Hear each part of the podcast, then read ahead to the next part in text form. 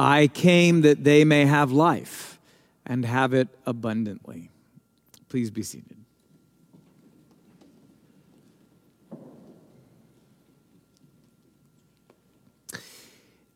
As many of you know, I had the incredible good fortune of spending the first 10 years of my ministry in the Diocese of North Carolina, where Michael Curry was my bishop.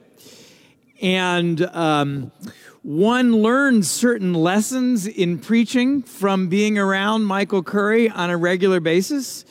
And the number one lesson is don't be the one preaching the day after Michael Curry preached. but every priest in the Diocese of North Carolina knew what it's like to kind of climb up and say, Hello, you got me today. But I, I am, I am riding high after the incredible service yesterday. The music was incredible. The preaching was fantastic. Please go and watch it if you haven't seen it yet. The, the gathering of people from all over the Diocese of Ohio, from uh, colleagues, priests, bishops from all over, all over the country, all over the church. It was a celebration of ministry that should propel us to a season of new life. And I can tell you this I will not, I will never hear the song lyrics, Come on, baby, light my fire, in quite the same way. We, we didn't just get together to do a thing, though. We didn't just get together to ordain a bishop, you know, check it off the list. We've accomplished that. We were there to be inspired and to deepen our faith so that we can though, then go and make a difference in the world. The stated purpose was to make a bishop. The actual one was for all of us to rally and then get out there to be the hands and feet of Christ. And if you watched, if you were there, or if you watched it uh, online, you may be feeling, as I am, inspired to now set some goals for what this new season of ministry might just look like. Maybe, maybe you're feeling like setting some goals in, in your own journey of faith. Maybe you, you, you thinking goals how we as individuals or as we as churches or a cathedral can support Bishop Anne in her new ministry here in the Diocese of Ohio.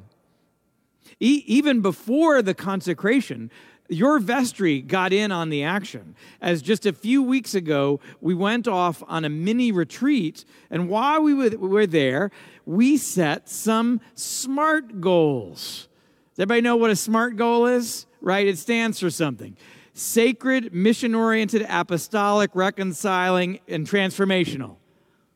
No, no, no, no, no. It's uh, actually specific, measurable, achievable, relevant, time bound. I like the first one better. I like that one. All of this is good stuff, all of it. But there is something in this morning's gospel about the devotion of the newly baptized to a, a set of practices that, that really formed their faith there is something about that that makes me think of the writer James Clear. Now, James Clear is not a theologian. Uh, he's a contemporary writer. He, he blogs and he writes and he TED talks about the power of habit. And his book is called Atomic Habits Tiny Changes, Remarkable Results. I know, you want to run home and read that immediately, of course.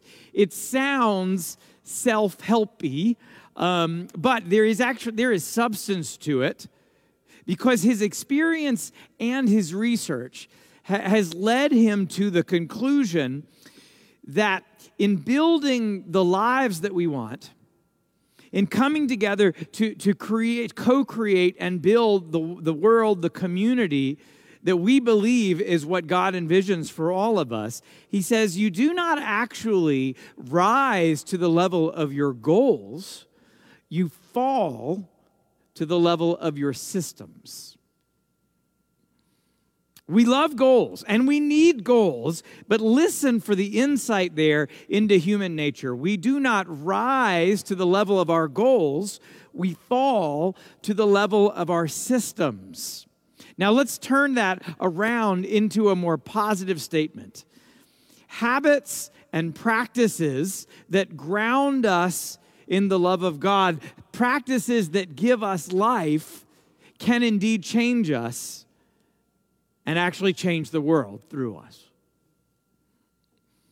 In the book of Acts, what we think of as the story of that first apostolic age, which is very much the framework, the paradigm in which we should understand what we just did yesterday which was raise up someone who is who carries the apostolic witness of Christ to the diocese of Ohio to the whole world that's what we did well among those who devoted themselves to one the teachings of the apostles, two, fellowship, three, the breaking of bread, and four, the prayers.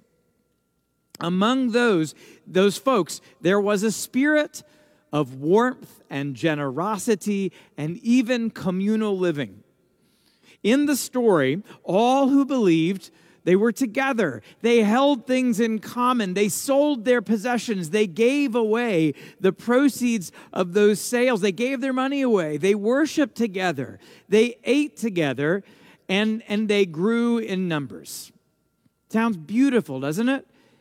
And, and um, we might, and by we, I mean preachers and stewardship leaders, we may be tempted to say that this was the golden age of Christianity. This was the time when we just had it right and we have been messing it up ever since. Well, well, first of all, that idealized time, if it ever happened quite that way, it lasted for like maybe two weeks, like at the most.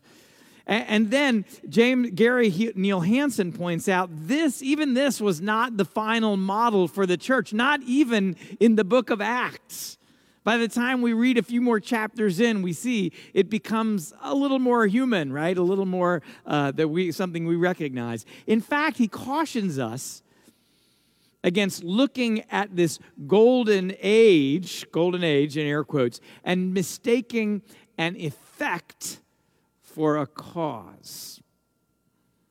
Rather than, than looking to this perfect community and saying we simply need to model ourselves on that and, and we'll come to faith, he says, no, no, we have that backwards. Numerical growth and sacrificial sharing, those are the effects of a life changing cause, not the cause of it. They grow out of the rich faith of those early Christians, and we would be wise not to look at them and try to carbon copy what they do, but rather to look at what, is, what are those practices, what are those habits, what are those ways of life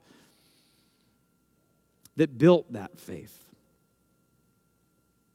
And so, what we do is we go a little bit earlier, just one paragraph in the gospel, and what do we see? They devoted themselves to the apostles' teaching and fellowship, to communion, and to the prayers. Thank goodness that is in our baptismal covenant, or else we might have just breezed right on past that. But you know, if you're a good Episcopalian, your antenna goes up when you go over this, and you know, beep, beep, beep. Oh, that's something we need to pay attention to. It is the earliest listing of, of characteristics beyond the confession that Jesus is Lord that identified the church as the church. Think about this 300 years before the creed was the creed, the church was the church. And not just because of belief, but also because of what they did together day in and day out, because of what they were devoted to together. But you know, we have to ask why? Why? Why did they come together on a regular basis to do these things?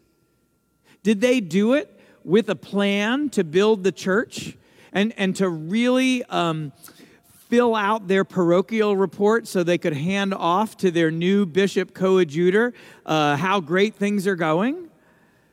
Did they pray and study together and break bread? Did they do that so that they could ritualize this new thing? Or so that they could feel holier or, or more worthy than they did before they were doing all this? No. No, they did all these things, these, these four sacred pillars of practice. That's my word, that's not anything official. They did these things to tune their hearts to sing praise, to better see and know and hear the shepherd who was calling them each by name to sharpen their own sheeply hearing so that they might know and share the love of God in every aspect of their lives. And just as each of us do, those early Christians knew what it was like to walk through the valley of the shadow of death, where evil and suffering are there, whether we fear it or not. And they seemed to know, or perhaps they were coming to know, that walking with Jesus means keeping having a shepherd who guides us through those valleys, keeping our fear at bay. Because we all know that without that loving voice, fear would consume us or simply stop us in our tracks. Think about this. Think of the sheep who are traveling through the scary valley. And what does fear do to us? Fear paralyzes us, fear freezes us up. And that's exactly what the sheep didn't need to be doing. They didn't need to, you know, stop all of a sudden. They needed to keep on moving. And that's what the good shepherd does. Now, I, I know that we talk here a lot about communion and prayer and since yesterday's liturgy was two hours and 45 minutes, I'm going to be kind and I'm only going to talk about the other things that we don't talk as much about apostolic teaching and fellowship. Those who were baptized devoted themselves to the apostles' teaching. Hansen says that a mark of authenticity in a church is what it does with those early writings of Christian uh, writings of those early Christian leaders. Now we're talking mostly here about scripture. Though we know now that there's a lot more that was written down, there are a lot more witnesses than just those four evangelists or even Paul or the ones whose writings we know well. But note how sparse and unadorned the mandate is. Specific theological perspectives are not specified, but active effort is. We are called to dwell in Scripture. That means we are supposed to hear it, to proclaim it publicly, to read it privately, to reread it to study it, to argue it, to quest- argue about it, to question it, to be challenged by it. And above all, to listen for the Spirit and the grace within it, to be devoted to it. Those who were baptized devoted themselves to fellowship as well. Now, this means a little more than the third sacrament of coffee hour though coffee, if we don't have the coffee hour or however we practice fellowship, it's a lot harder to get to those deeper moments where we really get to know one another.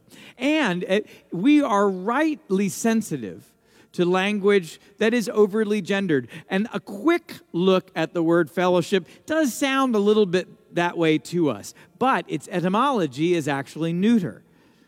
In the Old Testament, fellowship referred to women as well as to men. And our present word comes from the Middle English word meaning partner, one who shares with another, regardless of gender.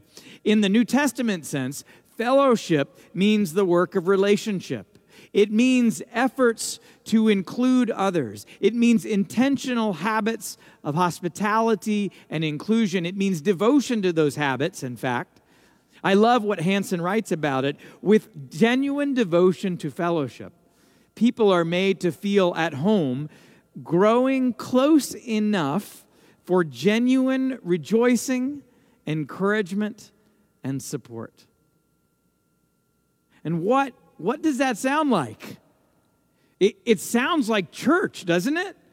That sounds like what we want and dream and hope for this to be. Church is something that should feel like home. But when that fellowship is shaped by something more, when it is shaped by communion, when it is shaped by study and worship, it becomes something different. It can grow and transform into something new and holy. It becomes beloved community, a glimpse of heaven, a taste of God's radical grace and inclusion and hospitality right here in the moment now. Those who believed were devoted to the pillars of practice, dwelling in the teaching of the apostles, joining their companions in holy fellowship, breaking the bread of communion, and rooting their lives in prayer. This isn't a goal and it isn't a strategic plan, though it will help us to go out into the world. It will help us to find some order around how we live our lives together. It will help us to set some goals. And we just consecrated a bishop yesterday, and the building and maintenance of those pillars is very much her job description. But it's also our job description as well. But as Simon Sinek reminds us, always return to why. Why? Why do we open scripture together? Why do we break bread? Why do we tell our stories over coffee? Why do we pray and worship? We do these things to prepare our hearts for the gift of Jesus. Through the life of the Spirit and through one another. Jesus came to be with us. Jesus loves us. Jesus guides us through the gates and through the frightening valleys to places of sanctuary and peace. Why?